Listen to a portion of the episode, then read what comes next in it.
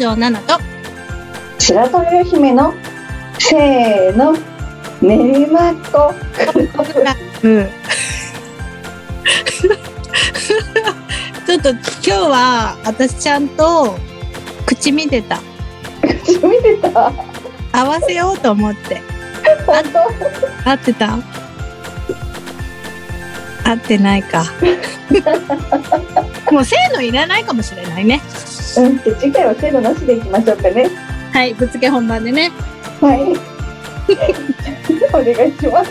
はいこの番組は学校の先生北条奈々と南京玉スタレパフォーマンスだという姫の異色のコンビがお送りする地域密着型ラジオです。はい始まりました。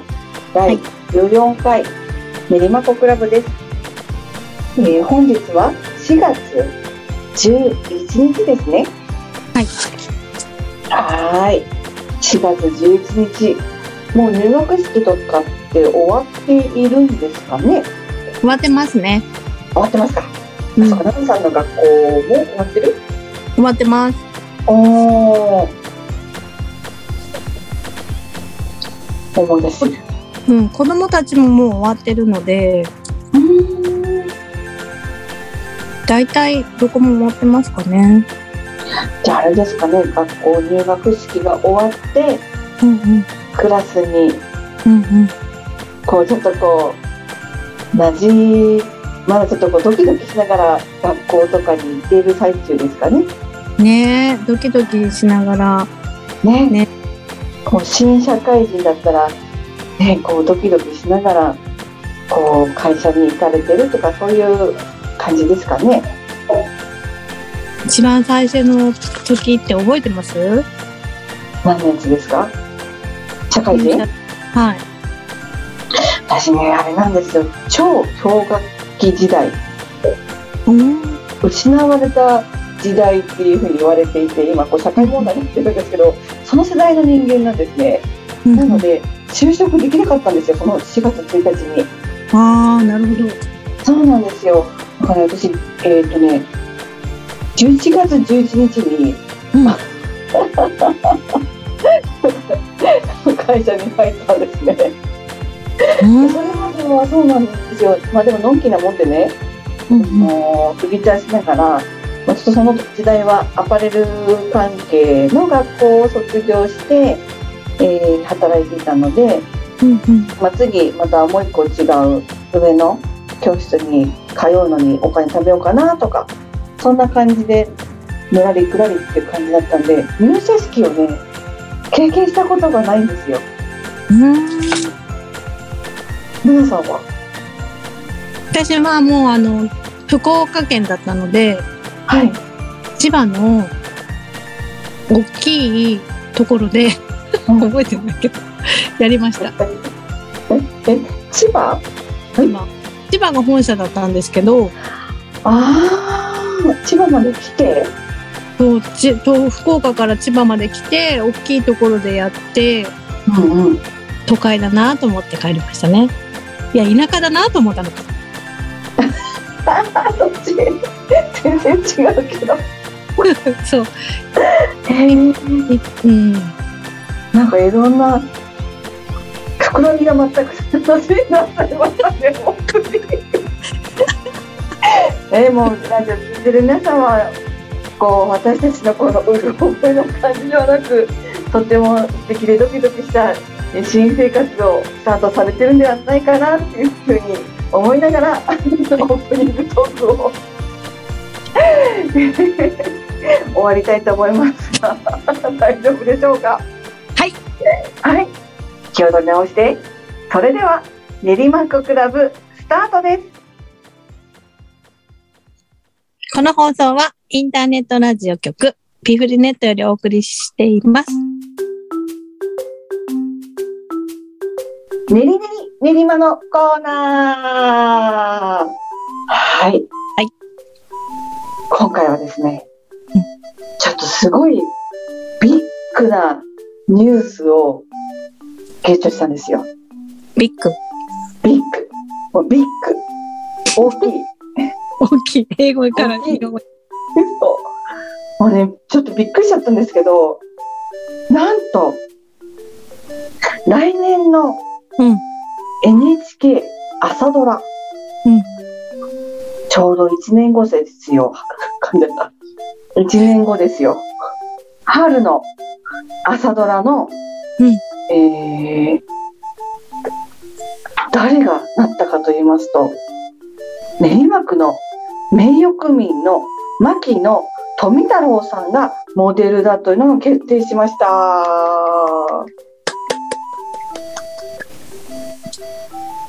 今ね、奈々さんの顔見るとね、牧野富太郎って誰？っていうのが。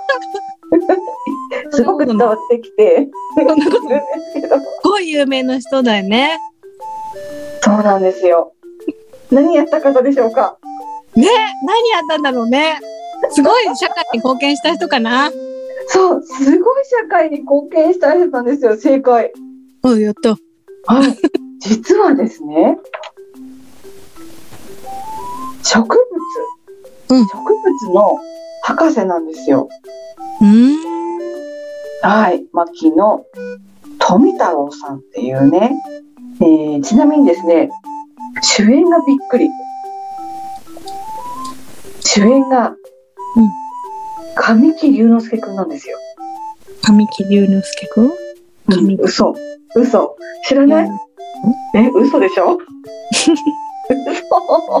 なんと、え、知らない？隆之介くんだそうです。皆さん、よかったねいや、これ嘘でしょ？すごく有名な人ですよ。私、あのー知らないんですよね。テレビ見ない？で、テレビ見ないです。子役時代からすごい活躍をしている俳優さんなんですよ。ねすごい。後でちょっとググってくださいね。わかりました。いや、本当にテレビ見ないので、私、あの、芸能人とか聞かない方がいいと思います。でも、ねもうびっくり。なんかもうびっくり。ん 私もそんなにテレビそんなに、ね、芸能人とか得意ではないけども、さすがに神木隆之介くんを知ってるんですね。なんでちゃんとググってくださいね。自分でわかりまし。はい。ググってください。えー、そんな神木隆之介くんが主演のらんまんというタイトルの、ラーマン。らんまん、ひらがなでね、らんまんという、えー、タイトルになっています。これね、どういうこと、どういう方かと言いますとね、えー、日本の植物学の父と呼ばれてます。うん。うん。で、えーしかもね、あのー30年間過ごした自宅跡っていうのが練馬区内にあるんですけども、そこがですね、区立牧野記念庭園として開放されているそうなんですね。うんうん。で、そこにはなんかすごくいろんな種類のあの植物がたくさん生息されているそうなんですよ。でね、これどういうこう物語かと言いますと、まあ、あの江戸時代後期末期に高知県に生まれたそうなんですね。うんうん。で植物に興味を持ってとあるきっかけで植物学への情熱に火がついてそのまま突き進んでいくというそういうドラマの物語になっております。うんこれねまだピンときてないですよね。うん。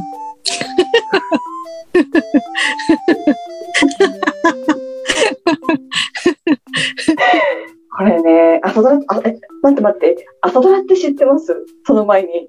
朝ドラ、朝にやるドラマでしょ？うんそうそのままうん。そのままね。はい。あの昔からこう続いてるとかっていうのは知ってます？多分昔からあったのは知ってます。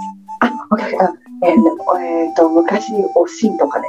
あ、はいはいはいはい。それは、わ わかる、わかる。伝わってよかった。おばあちゃん見てた、おばあちゃん。おじさん、そうそうそう。それがね、今も続いてるんですよ。すごいね。すごいね。すごいね。すごいね。その、すごい、そのドラマうん。に練馬区の名誉区民ですよ。うんが選ばれたと。ね、はいはいはいはい。その方がね、どういう方かと言いますと、はいえー1862年4月24日、高知県に生まれて、独学で植物の知識を身につけていったと。うんうん。で、千えー1884年には、えー東大の方にね、こう、出入りするようにもなったそうなんですけども、うんうん。なんと、この人がすごいのはね、えー1889年に初めて新種のヤマトグサに学名をつけて発表。あのヤマトグヤマトグサ、そう、ヤマトグサって、どんな草と思ってうんうん。検索したんですよ。そしたらね、あ、見たことあるっていう、こう、野草？野草って、あの、野草はわかるか。野草はわかるよ。野草わかるか。芸能人わかる。野草ってわかるか。わかるよかった。なんかね、よくあの、うーんと、まあ、道にいるような、あの、生えてるような可愛い感じの、うん生えてるね、可愛らしい草なんだけども、うんうん多分あのーちょっとこう、ラッパのような形のうん。花がこうぶら下がってるっていう白っぽいね。それがね、そのヤマトグサっていうらしいんですよ。うんうん。でね、ヤマトグサを発見してから、なんとね、この人1個だけじゃないんですよ。その発見したのって。うん革命つけたりしたのって。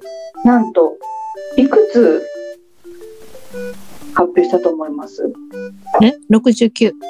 ?69。なんで、わかんない。パッとパッとかな。でもね、奈々さんいいですよ、その69。ありがとうございます。正解は1500種類を超えるんですね。全然違うやん 全然違うやん そう、もうそれぐらいの種類の植物を、うんね名前を付けて発表されたという方でですね。それでですね、そうなんですよ。え1951年になんと第1回文化功労者に選ばれたんですよ。第1回文化？文化功労者。功労者功労者。で、亡くなった後は、なんと文化勲章も受賞されたんですよね。うーん。うんでそれでえ今年令和4年の今年が生誕160周年らしいんですよ。160周年すごいですよね。でその練馬区とかでも記念事業をなんかいろいろと実施されるそうなんですね。うんうん。なのでまあまあ興味のある方は前回ご紹介した練馬区のホームページにここら辺も入ってると思いますので ぜひなる検索もしてみてください。だってさ、練馬区ですよ。どこで撮影するんだろう？練馬区かな練馬区？え、出ちゃう？いやいや、練馬区が出るだけで、姫が出るわけじゃないから。出たいんですよ。これ出たい。出たい。なんかどこでみんなで出たくないですか？なんかこうね。通行人でもいいから。やだ、通行人。嫌なんかい。通行人やだ。で、じゃあ何がいい？え、ちゃんと喋りたいさ、出るんだったら。もうすごいね、なんか、ナナさん、積極的だね。うん。セリフが欲しい。時間とかね、費やすから、どうせなら楽しんだ方がいいでしょ。そうですね。ナナさん、なんか出そうな感じがすんな、その感じ。なんか。だってマネージャーとかもついたんですもんね。マネージャーね。マネージャーいますけどね。マネージャーがなんかそういう仕事取ってきそうですよね。いやいや、それはないですけどね。もし万が一じゃあ、あの、取ってきたら私の方にも、あの、声かけてくれたら、すぐ張り切って。じゃあ、通行人にしとくね。うん、ちょっとセリフが欲しいかな。ほら、やっぱりそうなるでしょぱ。りね。欲が出ちゃうね。そう、欲張りになっちゃうはい、なってこなのでね、もう本当来年の春ということなんで、そろそろね、あの収録が始まると思いますんで、ちょっと私ちょこちょこ追っかけていきたいと思いますんでね、ちょこちょこまた、練馬区クラブでも、えーご紹介したいかと思います。はい。はい。それでは練馬区クラブ後半も続きます。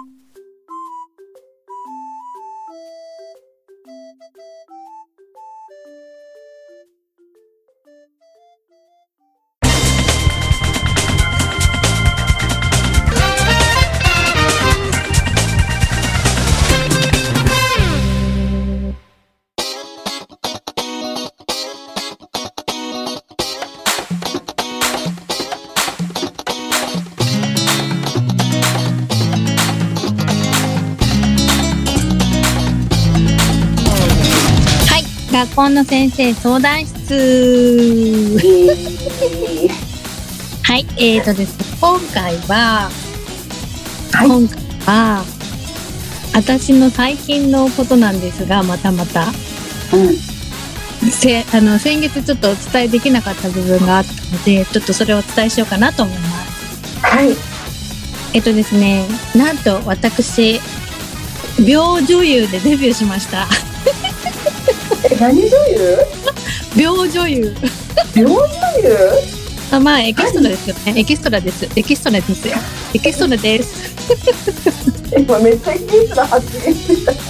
え、秒、秒女優って時間の秒ですか？そうです。なので、ちょっと出る感じですかね。え、何に出たんですか？えっ、と、今、私が所属している芸能事務所の、あの、MV の撮影があったんですね。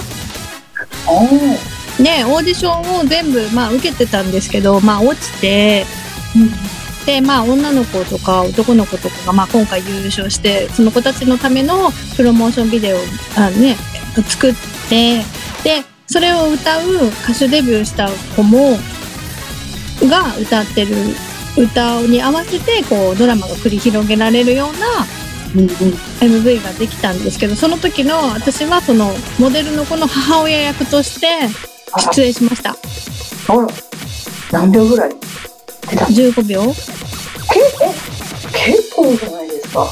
しかも急に決まってしかもあの病気の母親を演じてくれと。あ、私こんなに元気なのに病病気に病気の母ですかみたいな。しかも助かりませんみたいな。すごい暗い母。親えー、どんな曲？で曲のイメージではこの配信をしたりとかねこうインフルエンサーの子たちが夢に向かって頑張るよっていうようなそれをこういう気持ちだよっていうのを伝えていくんですね。でそのドラマの中では繰り広げられるのは、えっとすごい頑張ってるいつも元気な男の子と、まあ、女の子女優を目指してる女の子モデルを目指してる男の子女の子のこのドラマになってるんですけど、その女の子が、まあ、母親が病気になっても助からないかもしれない。元気がなくなっちゃったもうやる気もなくなっちゃったっていうようなうん。母親役。え、それは、ちなみに、セリフはあったんですか？セリフはなかったんですけどアドリブで。あ、あ、全然言わないわけないでしょ私が。そうですね、さっきもね、前半でね、もう、セリフがないなんてみたいな感じだった。から。なんか急に、うん、と電話で子供との電話とのやり取りの時があってまあそのモデルのモデルさんのアップの時なんですけどその時に実際電話をしてるような感じ母親と電話してるような感じで撮りますよって。なので話してみてくださいみたいな感じだったんですよ。で台本もないのでアドリブアドリブで、うん。あのいきなり「はいどうぞ」って言われた時にもう私は助からないっていうのを娘に伝わんなきゃいけない。そその電話で？そう でもうそこからスイッチがボンって入って私も。泣きながら急に監督もそう監督が前にいて私はその監督の後ろにいてこう電話で話しながら「あのね」って「ちょっと今大丈夫?」って。あ でもう声が震えて涙が出てきて。一瞬でさっきまでゲラゲラ笑ってたのに急に入り込んでねもう泣きながら「ごめんねこんなこと伝えたくなかったんだよ」みたいなそう感じのことをやってでみんながちょっと終わった後にちょっと泣いてるんですけどみたいな。そうみんな泣い泣いな涙目になって監督もいやもう初めから声が震えてってで泣いてる感じがすごい良かったですみたいな。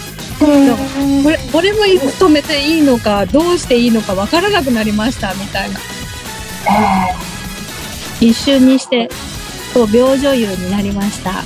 すごい。それってどこで見れるんですか？ただそこの会話はカットされてると思うんですよね。あもちろんだってね曲の中のそうそうそう。表情とか。そうそうそう。伝わるものあると思いますよ絶対なのでまあそのを引き出すための私はまあお手伝いだったんですけどまあその時のいたいてくれた環境の中のみんなの気持ちは多分一緒だったと思うのでまあすごい楽しかったです。うんやっぱすごいですねなんかいやーなんかえ劇団とかやってたんですか？であのそう社長にも言われて何かやってたんですか？って言われて。あの小学校の時にそういえばあの演劇部でしたって言って。開花しちゃいましたね。そうそういえば主役でしたって言って。あちょっと開花しちゃったんじゃないですか？ねなんかあだからですかねって一気にあんなに笑ってたのに一気に泣き始めたからびっくりしましたって、いやなんか開花したんでしょうね。その瞬間にぐっと集中が増してうんとこう何か新しい扉が開いたんじゃないですか？なんかその時期ってちょうどこう卒業生とか生徒とかを送り出す時期で、うん。何かしらこうお母さんが病気になってるとかなんか何かしら生徒から相談を受けてる時期でもあったからなんかそれもこうかぶってたのかなって思って。ねちょっとなんかもう見たいですねそれ。そうなのでまあ一応ね私もお母さんのこう役目でなんかがんがんがもう転移して治りませんよっていうのをお医者さんから伝えられることの表情とかはこうなったりとかしてますけどそれ以外は多分全部カットされてると思うんですけどね。そのその歌ってすごくすごく気になるんですけど多分聞いてる人も気になってると思うんですけどバラードなんですか？結構そうですね。まあ、今バラードであってます古いのあの 結構なんかゆったりめな感じのあスローテンポな曲ってこと？なんかうんこんなこんな感じです。ちょっと揺れてるけどうんこんなこんなラジオだからななんて言っていいんだよ。そう。なんかあのメトロノームの新島奈々さんが自分の体をメトロノームのようにしてくれてテンポを教えてくれたんですけどテンポ多分それ50、46ぐらいテンポそうそれそうですね。それ私あの一回前にもお話ししたと思うんですけどオーディション受けてそのね歌手一時は受かって二次で落ちたっていうやつですね。でそれを受かった女の子はすごい可愛くて可愛くてやっぱりこう歌から伝わる表情がすごい上手かったのでああさすがだなと思って。それいつ発売されるんですか？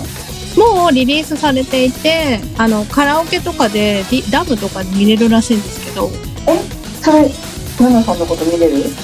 でも私が映ってるかどうかはちょっと不明なんですけど。まだそこは確認されていない？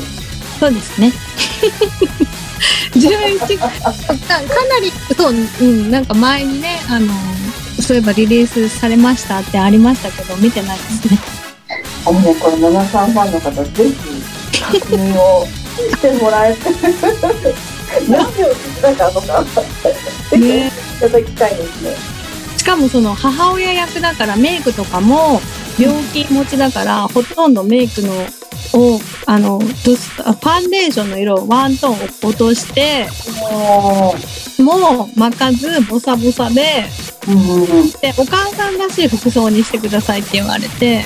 うん。あ今まで取れなきゃダメですよカジュアルにお母さん役お母さんって言ったらなんかもうイメージカーディガンのイメージがあって。勝手に。難しいですね。お母さんの服装のイメージって何なの病気持ちのお母さんだからカーディガンのイメージがあってさらに明るい色じゃなくてベージュ系だと思っててうんうんうん。でそれね。うちにはないんですよ1枚も。しょうがないのであのいろんなところを探してはい。あのまあ某なんとかかんとかのところで見つけて390円で購入し安い。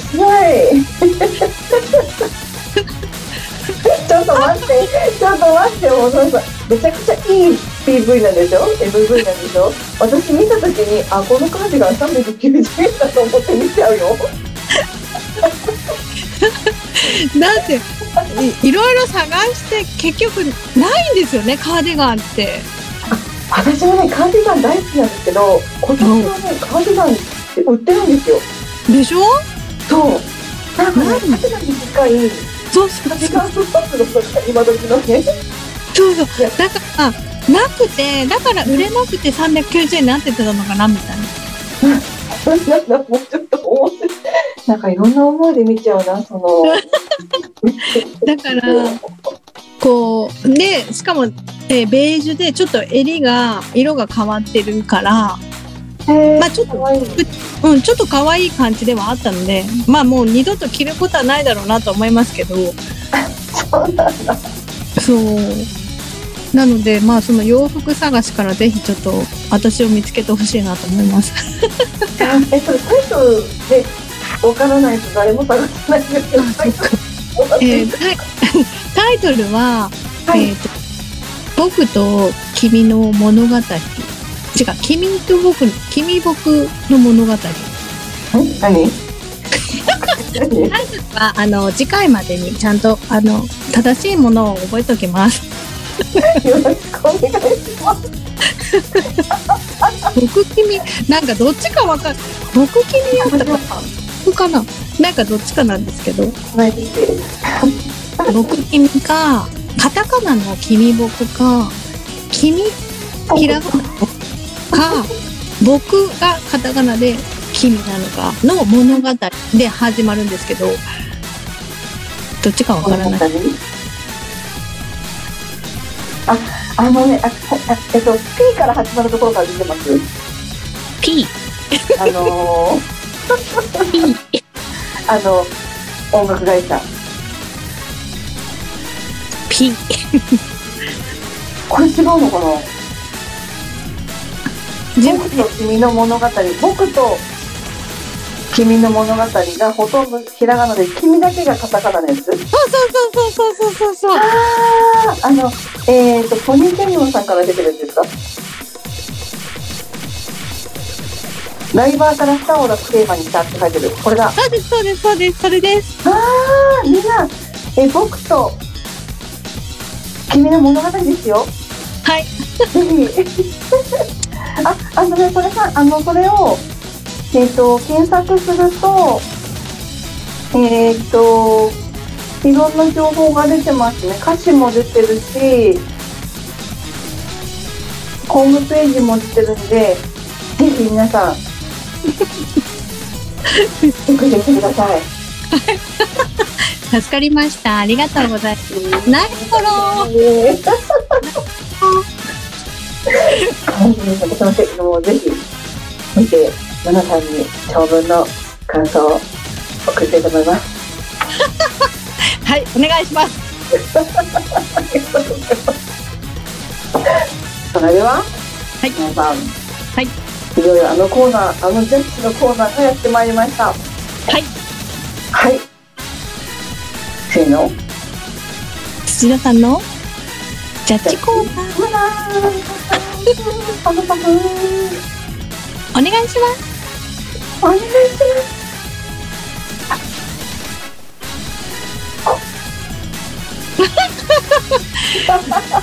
二重丸と星二重丸と星よかっか美味しそうだな。美味しそうだな。よかったよやったー。